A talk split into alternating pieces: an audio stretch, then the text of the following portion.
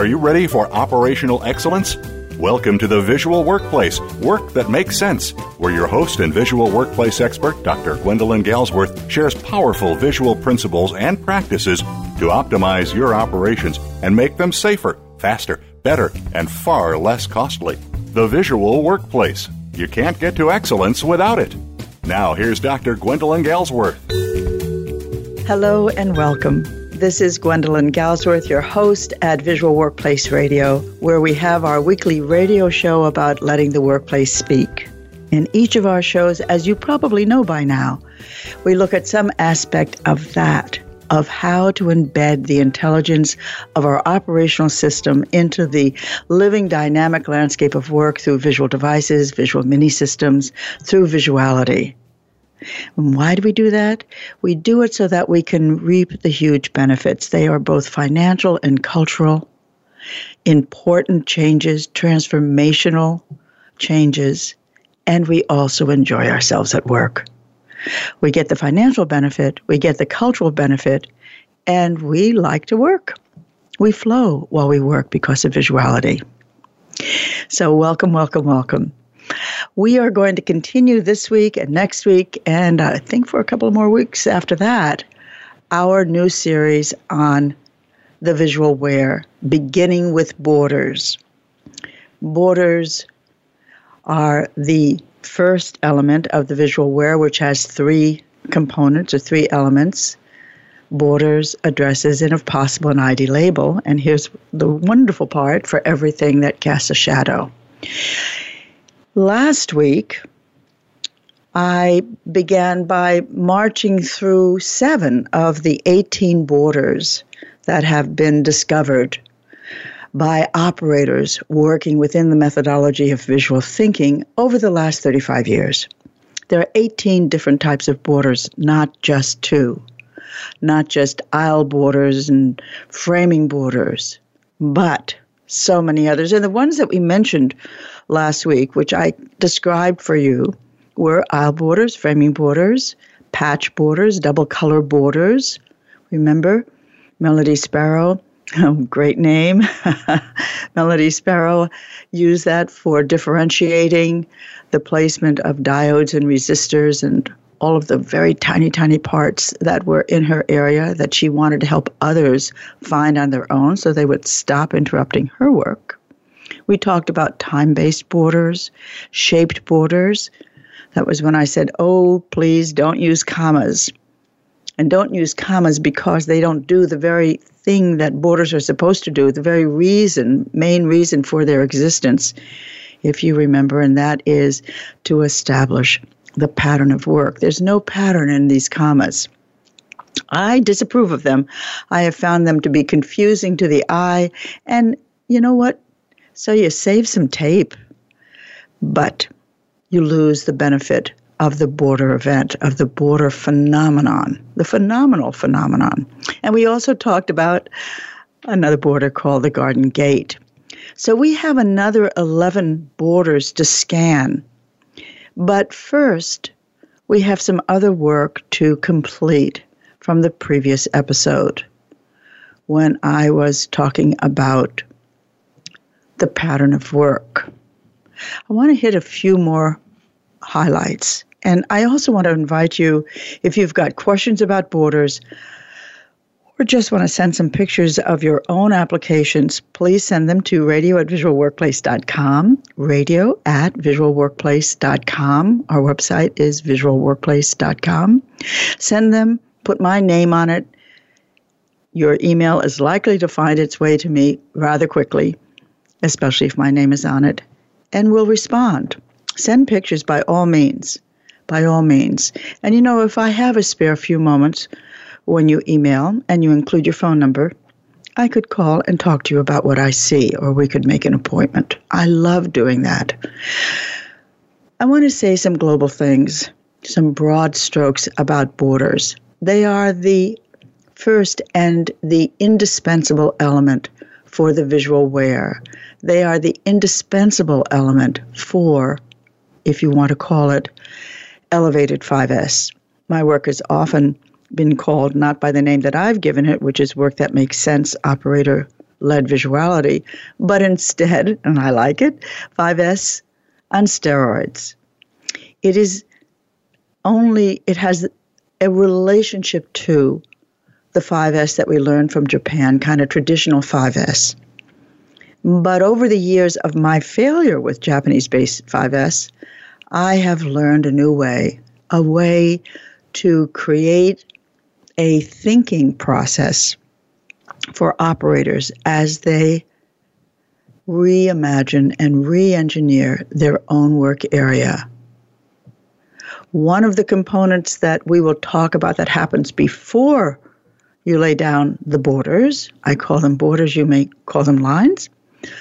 Before you lay down the borders is smart placement. We'll be doing that after we do borders, but I would like to get you so interested in borders that you want to know what happens just before borders to give me borders that really, really function, borders that actually help with my work or can help others with their work. What does this mean, laying down the pattern of work? I want to mention something, two other things that are important and a little bit, a little bit unusual in terms of the traditional approach. One is that we border everything that casts a shadow, and that means including what is not movable. If, if you'll remember, I talked about Shirley Bauer Smith's huge blue CNC machine, which she never thought to border because her rationale was it's not going anywhere, it's not going to get lost, it's not going to leave home, so it's not going to ever not be there. But there's a different logic to that. And when we think about laying down the pattern of work, we understand that we need to see how each footprint occupies space so that we get a sense of what the Germans call the Gestalt, the whole picture, the layout, what I call the pattern of work.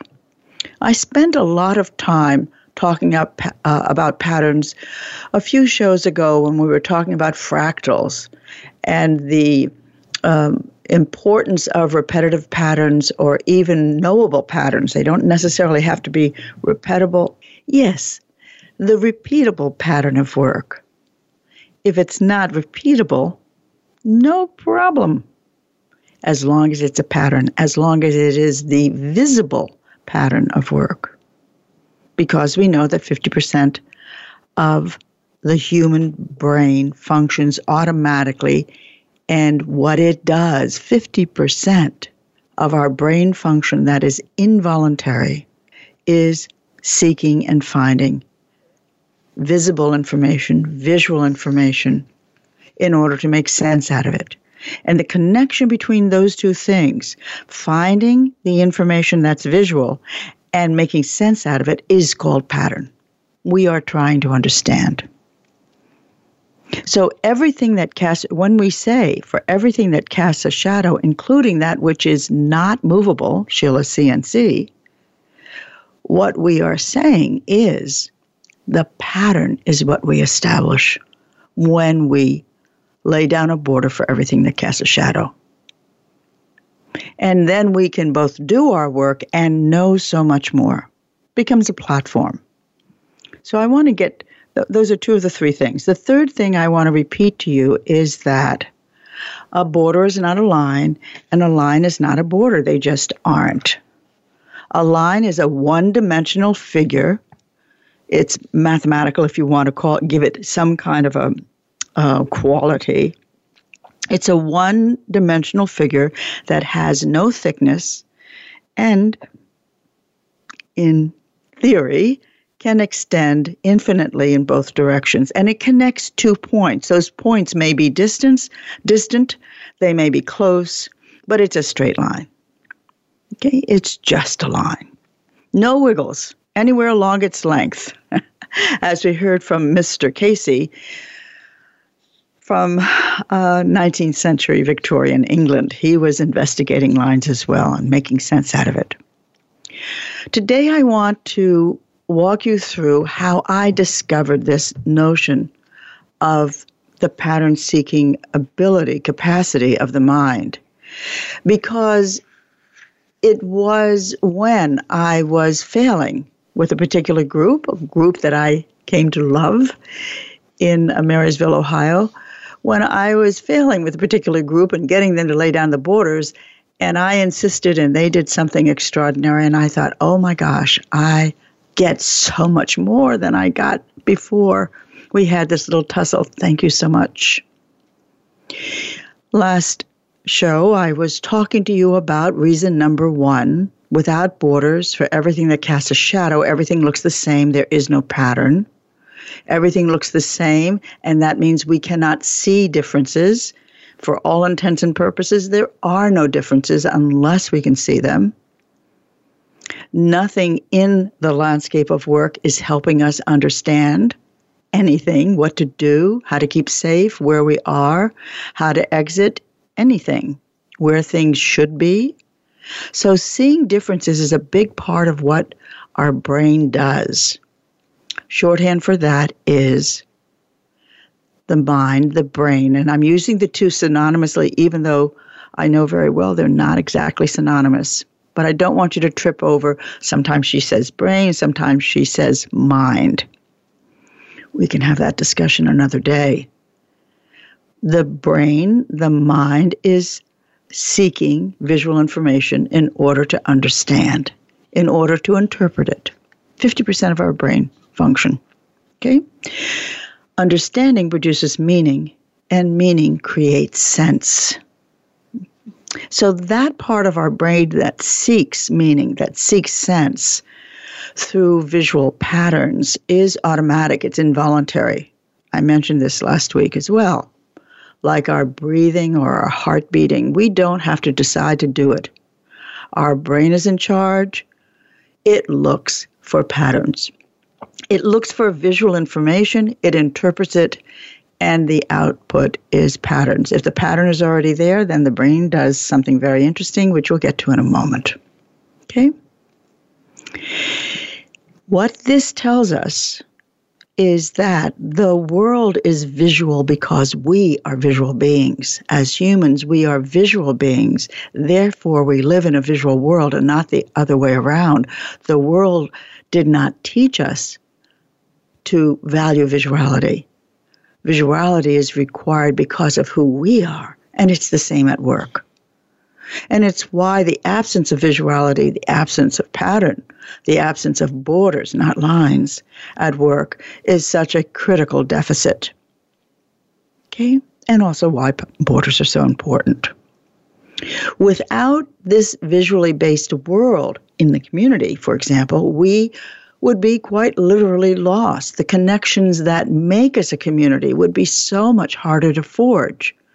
But in fact, our community settings, our roads and highways, for example, our supermarkets, the mall, are all populated with dense visuality so that we can find our way. In fact, in the field outside of my field, the field of community um, borders and addresses is called wayfinding. It's a very elementary term. People are trying to find their way, and we can help them. We can also make them go the way we want them to, which has been proven a lot.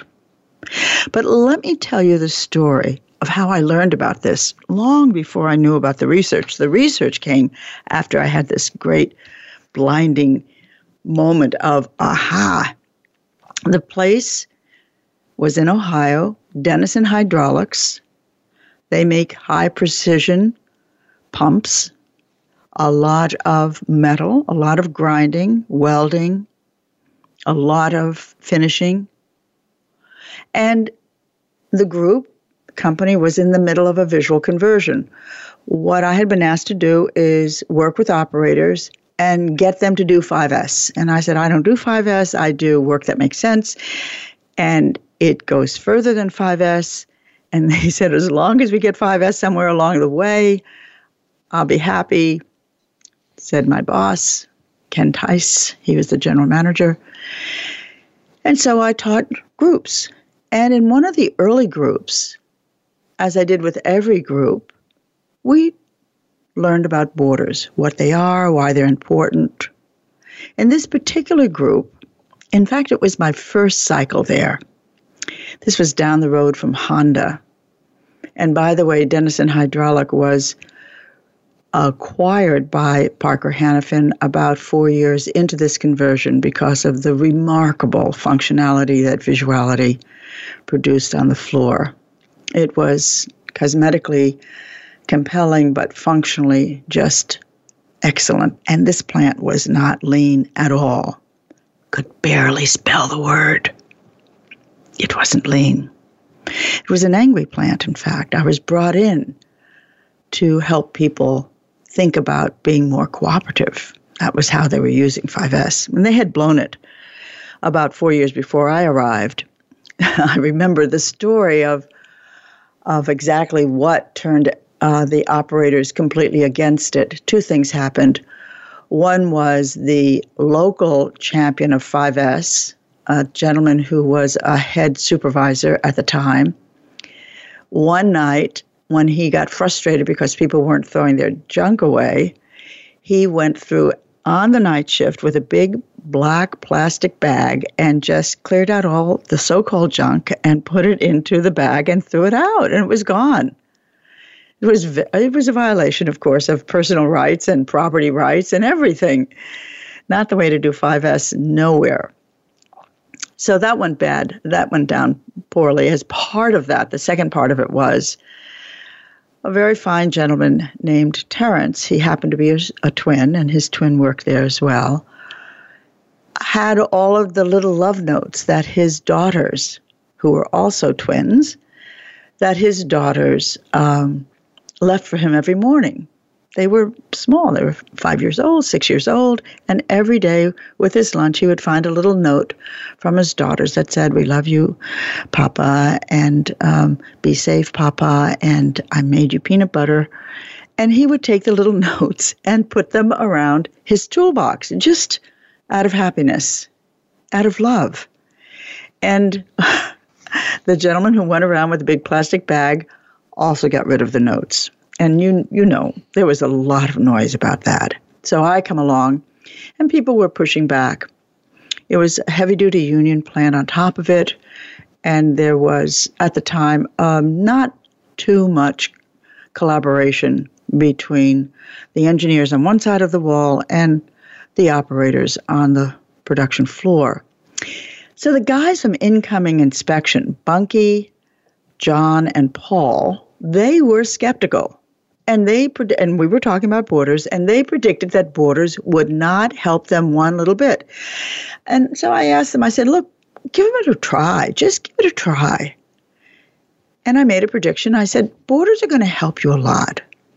You will notice a very positive impact on behavior. Because visuality, as I do it, work that makes sense, is a behavioral model. It is there to change my own behavior or to secure it, to make it reliable, or to help it along. It changes behavior, and it may change your behavior as well. But the focus is I am creating visuality because of my need to know, and that's going to help me do my work that's going to help me perform. That is the behavior. Anyway, Bunky and Paul and John said, okay, okay, you know, we'll give it a try. And I said, I'll be back in three or four weeks. I was living in Ohio at the time, so it was an easy drive. And I came back in three or four weeks. And by the way, the incoming inspection, the before of the incoming inspection, is what you see wherever there is a non lean plant and they have incoming inspection, piles and piles of pallets and boxes and white travelers and pallets everywhere, pallets perhaps in some kind of 5S uh, lane or with the remnants of 5S, a little bit of torn up tape holding the um, lanes together, and then pallets in the walkway as well. Pallets all over the place. so I came back in three, four weeks and I saw splendid color coded borders. Just splendid, as clear as a bell. Red meant on hold, orange was for incoming, and green was ready to go. And I went over to Paul and Bunky and John and I said, Oh my goodness, what a great job. And they looked at me and they said, No, no, these don't work. Borders don't work. We told you they wouldn't work. I said, What do you mean? What do you mean they don't work? And they said, You said we were going to get a behavior change. Well, we didn't. What behavior change? asks I. We want Bill Brodowski and Donnie Cranston, the forklift drivers, by the way, to stop putting overflow pallets in our aisles, like that box, like that pallet over there. They don't belong here. We didn't get any behavior change. They they're, they're doing the same thing. Oh my gosh.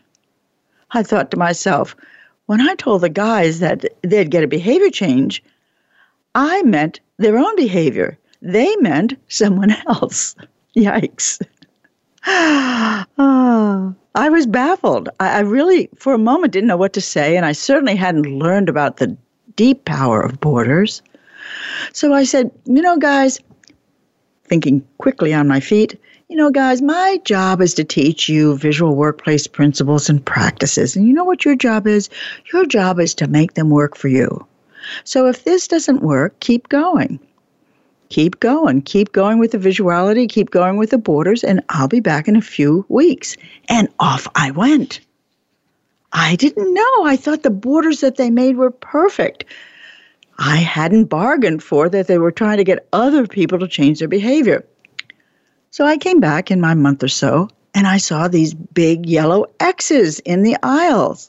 And I thought, oh my goodness, that's so clever. They put a great big X in each of the aisles. That's as clear as a bell. Don't put anything there. And I said, Wow, that's so clever. And Paul said, No, it doesn't work. And Bunky said, Bill and Donnie still dump their pallets and boxes anywhere they want. Look. And he showed me there was a pallet slightly askew so it would fit in the one of the uh, quadrants of the X, long, long X, tall X, and another one at the other end. And I thought, oh, cheapers. I had no solution to offer them. I was learning the same as them. And I said, yikes.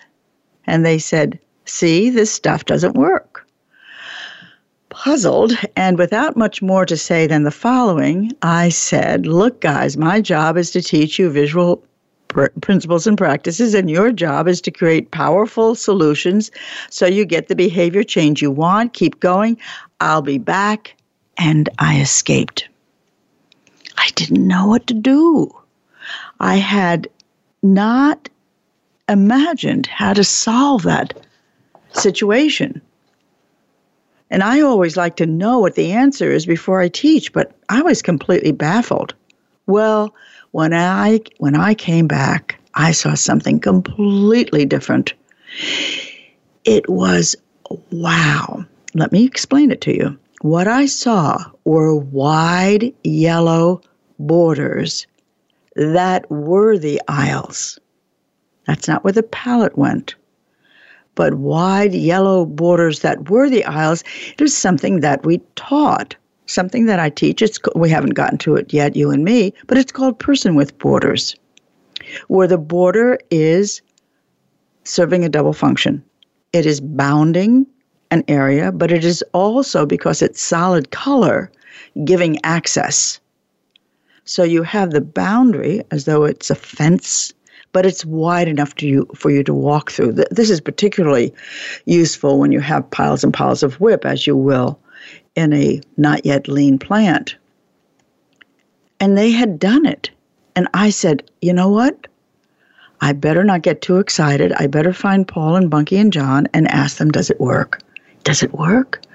And they said, they were, they were, they were very bright eyed. It doesn't just work. It worked without even telling Bill and Donnie how to use them.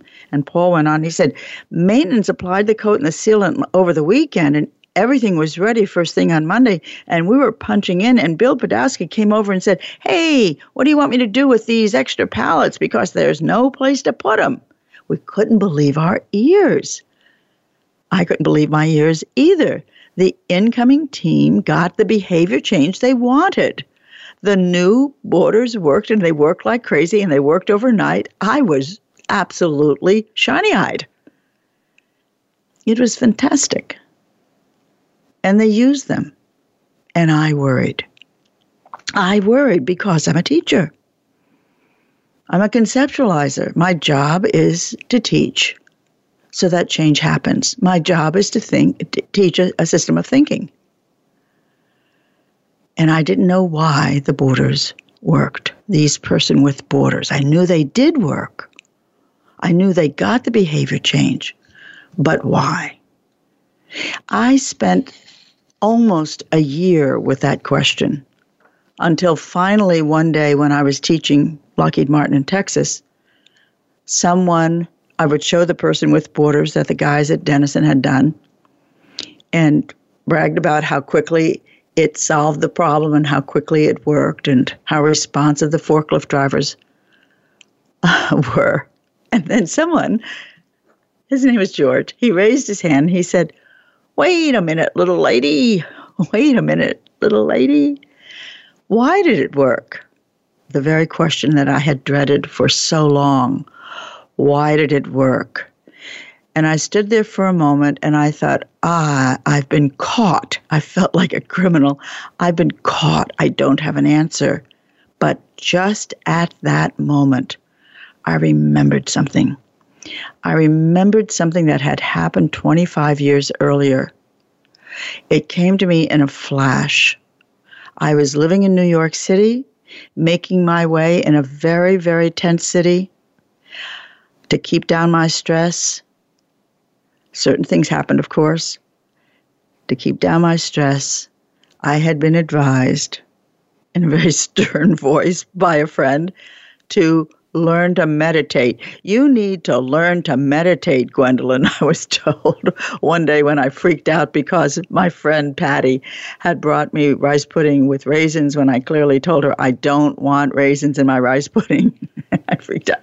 She looked at me and she said, You need to learn to meditate. I, knew, I knew she was uh, making a uh, comment on my character, my personality. So I thought, okay, if you want to keep your friends, you better do something quick. I was so stressed out. So I found a meditation teacher. And I went in and sat down along with three or four other people, not too many. And this teacher said, he said, close your eyes and don't think of anything. close your eyes and don't think of anything. But when I closed my eyes, I thought of everything. It was like the drive in movies had turned on. I took my complaint to the teacher. I said, When I close my eyes, I think of everything. And he said to me, Gwendolyn, don't you understand? The mind is a pattern seeking mechanism. Huh? That's all he said. Huh? What? What? The mind is a pattern seeking mechanism. That's your answer to how I'm supposed to learn to meditate? He didn't tell me anything else. And it took me seven years to close my eyes and not think of anything. But here I was 25 years later when this guy from Texas said, Why does it work? And I realized that that's what the guys had done. They had laid at Denison, Denison Hydraulics. Bunky and Paul and John had laid down gorgeous yellow pass-through borders, and when they did, they had unconsciously laid down a pattern. The borders had become a highly visual pattern, a footprint. The borders were commanding, they were dominant, they were crystal clear to the mind, to the mind of Bill and Donnie. Bill and Donnie may not have known that yellow what the yellow pattern meant, but they knew it meant something and that stopped them. They knew it meant something and that stopped them from their habit of just dumping pallets. They said, Oh, wait, wait a minute, something has changed here. Better go find out. I mean, it was, I've had about 25 completely uh, fireworks moments in my in my work. I have many of them, but this is amongst the top 25. When I put together this experience that I had 25 years before, and suddenly the chickens had come home to roost at Denison Hydraulics, and I understood. I understood that we were not laying down lines, that borders functioned, and they functioned in a way that was both conscious and unconscious. That the mind is a pattern seeking mechanism and it will go on seeking a pattern whether it finds a pattern or not. I was stunned. That's what came out of Denison Hydraulics, but I want to develop this theme more. And let me tell you my personal agenda, because I have one. My personal agenda is that I want to seduce you into pattern making. I want to make the idea of borders so appealing and so reasonable and rational and indispensable that you, especially you who work in factories, will not think of going on another day without putting borders in place because they are so important, so valuable, so useful. Useful to your purposes if I'm talking to you and you're an operator, useful to your purposes if you're a supervisor, useful to your purposes if you're a CEO. You will not only have the pattern of work, but in the process of your operators laying down that pattern of work, learning to use borders. In the process, I'll talk to you as an operator of you laying down the borders, finding the pattern of work. You will start owning the performance that goes on in your work area, owning your behavior, your performance, and understanding that as you lay this pattern, you are helping others as well. So you'll not only own it, but you will link or unify with the people around you. And it will become this process of discovery, this journey of discovery. This journey of discovery is called thinking, thinking at work. And I want to go on and talk to you about that enjoyment of thinking as part of the very mechanism that I've just described the mind seeking and finding visual information and interpreting it to understand, to find meaning, to see the pattern. So, this is the way it is. If you accept, and I'm asking you to for the moment, that the mind is a pattern seeking mechanism, that doesn't mean that the mind will seek a pattern, find it, and then retire. Oh, I found a pattern, says the mind. I got it. I recognize it. I'll do something else now. That's not the way the mind works. That part of the brain that seeks is continuous. The mind, me, may take some moments to enjoy, to use, to exploit the pattern that I just discovered. But after that, you know what I'm going to do? I'm going to go back to my job. And my job, I'm the mind right now, my job is to seek and find pattern. And I will seek pattern, only now I will seek the next level of pattern. Seek, seek, ah, find. I found it. Enjoy it, use it, rest for a moment, and then get back to the fun, which is to seek the next level of pattern continuously. You know what that means? That means that we, as humans, have a built in appetite for pattern seeking, pattern finding, pattern building continuously. Another name? Continuous improvement. When we use a platform to step upon in order to get to a higher level platform, that's called improvement. When we do it continuously, it's continuous improvement. And our mind, our brain is taking us there. We don't have to learn it. It is simply ignited in us. It is ignited. The opportunity, the capacity, the CPK, the capability, is there already dormant.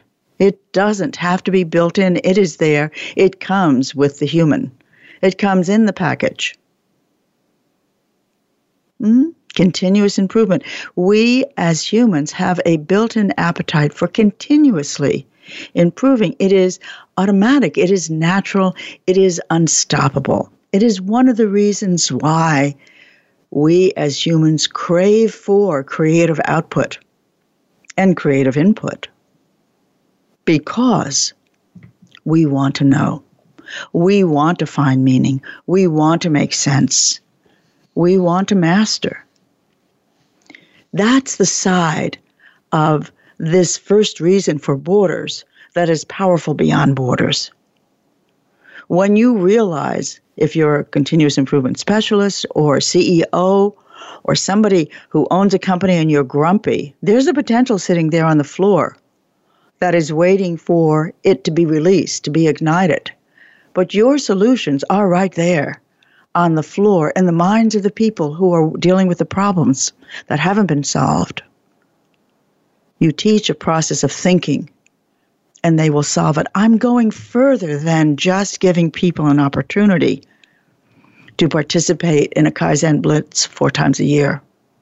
That heady experience that CEOs get so excited about because they see people who were invisible to them before suddenly mastering situations that are a problem for their company, for, for, for the CEO, for the owner's company, and they're mastering these problems. And we stand amazed. Don't stand amazed. Keep going. Develop it so that it becomes a part of your organization. It becomes your company. This is company culture.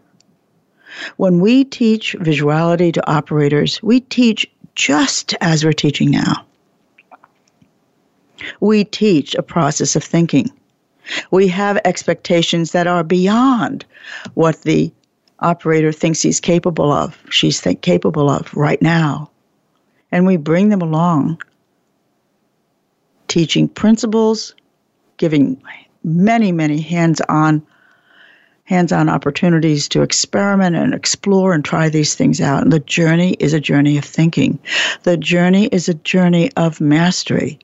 Therefore, it is also a journey of self leadership and of easy ownership, not just of the dazzling results, but also of the problems that preceded them. Mm-hmm.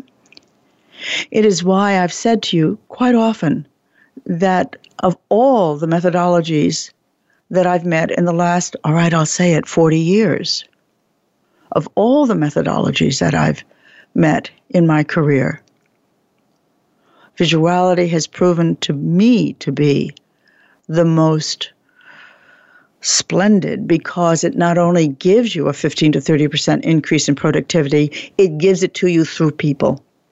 And on the way to achieving those outputs, people own their work area. I'm talking about supervisors as well. They own the event and they begin to see how they can contribute to it. And not only that, it becomes a personal expression. Hmm? There's, this wonderful poem I'm reaching for my book right now. It's a poem that I I read to you from time to time because for me, it it discusses the uh, power of this power within. This is the poem by a priest, an Irish priest named Gerard Manley Hopkins, who was really an extraordinary human beings, a being, very worldly in terms of his understanding of the world, but he lived as a priest. And so he had a narrow band of expression, and the expression that he had that was not his direct service, his creative expression, as it were, was poetry.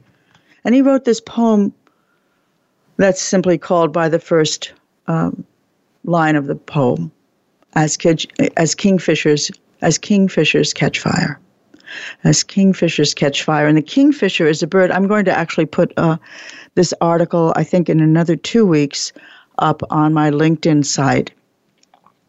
An article on this very poem and, and, and what's at the heart of this poem.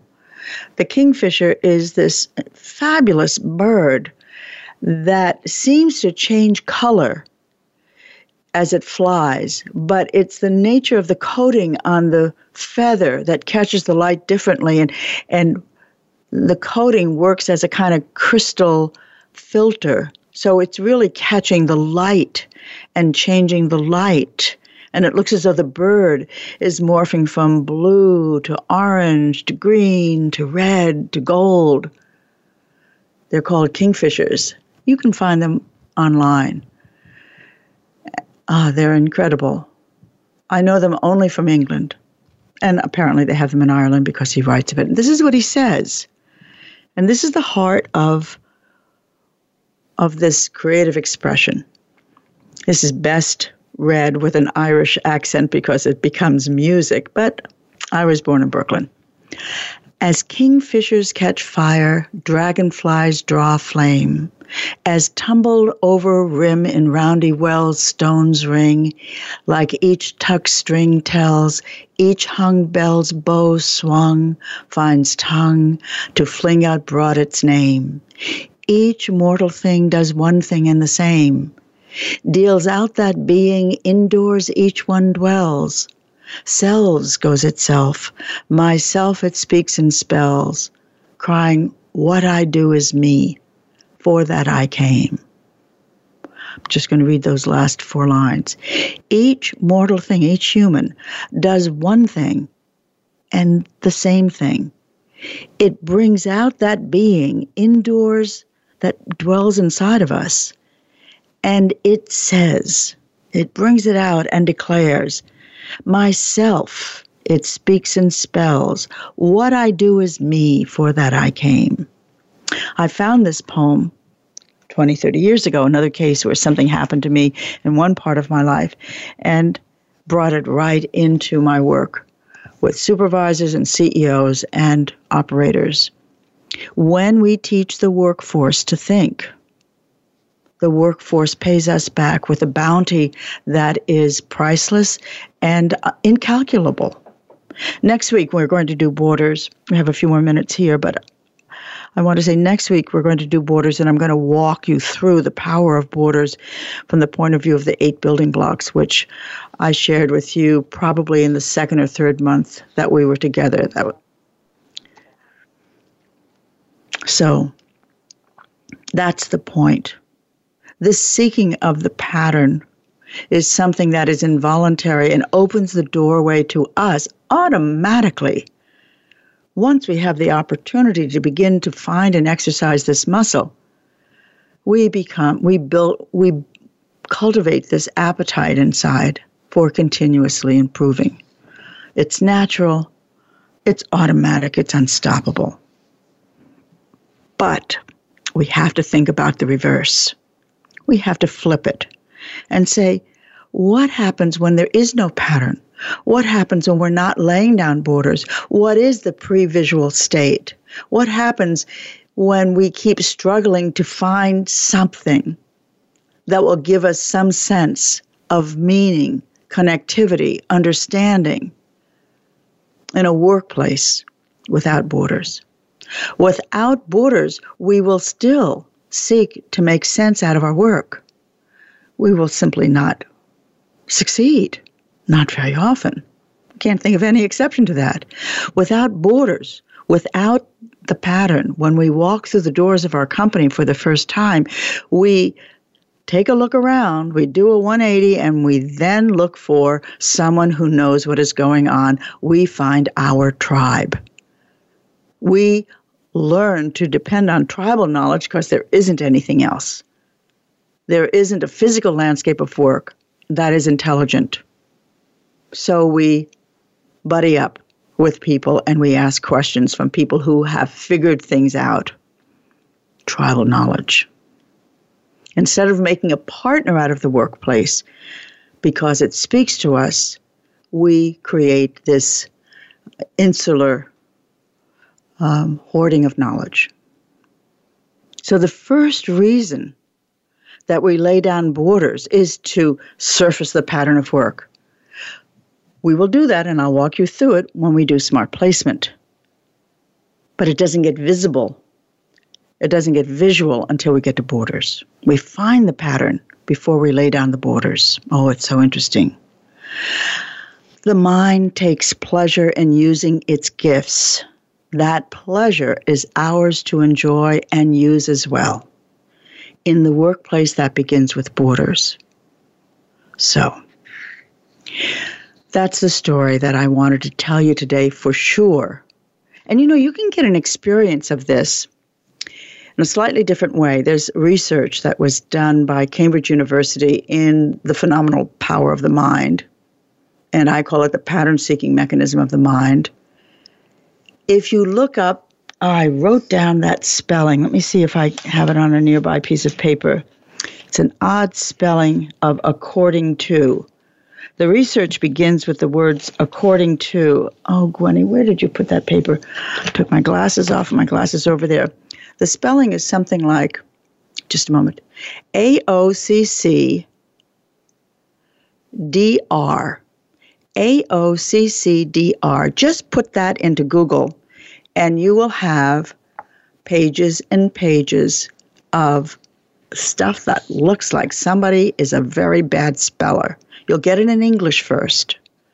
And then going further down the page, you'll find it in other languages. But you will see, in fact, words that are entirely misspelled. Any word that is larger than three letters will be entirely spelled incorrectly, will be intentionally spelled incorrectly. The letters will be all mixed up and garbled.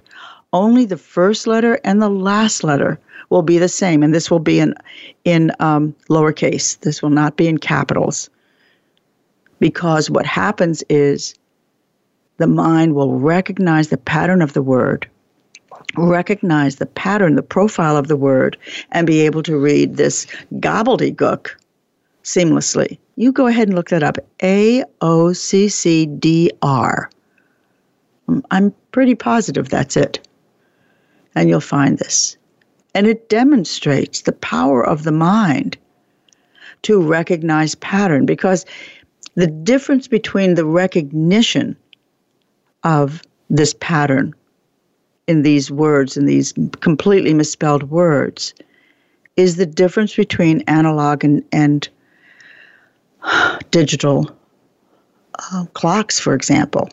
The analog clock, we glance, we understand, oh, it's five of seven. I just know that. The digital clock, I have to read it. Uses uses a completely different part of the brain. Right? The difference between recognizing and reading.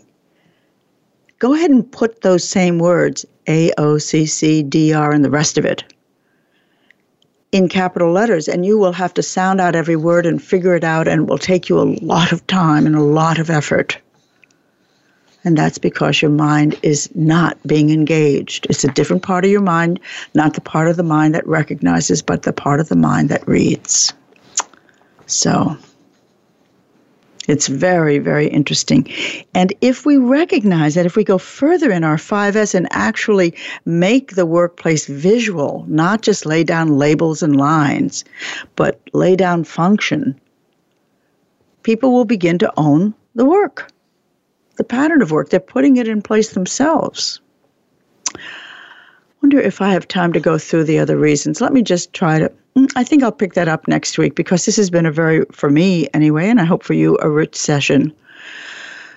We may have to do two more shows on borders, but I want you to compare that with the 15 or 20 minutes that you usually spend when you teach 5S in telling people about lines and then probably in the same 15 minutes how to lay them down, make sure the floor is clean, not greasy, not dusty, tape or paint. No, no, no, no, no. This is a rich, rich area. If you want your operators to be involved, educate them. They will be so grateful. Educate their minds, help them think at work. I sound a little harsh, I know. But it, it, it has always puzzled me why why this isn't patently obvious that people enjoy thinking. They enjoy the mind of the imagination, but also the mind of science. So I had a really good time with you today. I really love teaching borders. I love their implications and all of the richness that's hidden within the practice of borders and the principles of visuality. I hope that this has stimulated your thinking and maybe even whet an, op- an appetite for more. I hope so. So I want to wish you a really great journey wherever you're going, but hopefully one of the places that you're going will be to visuality, a journey to visuality. I hope that it's a splendid road. And I will be here next week. This is Gwendolyn Galsworth. Let the workplace speak.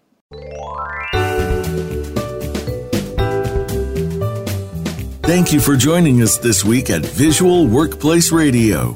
Tune in for another episode next Tuesday at 1 p.m. Eastern Time, 10 a.m. Pacific, with your host, Dr. Gwendolyn Galsworth, on the Voice America Business Channel. Let the workplace speak.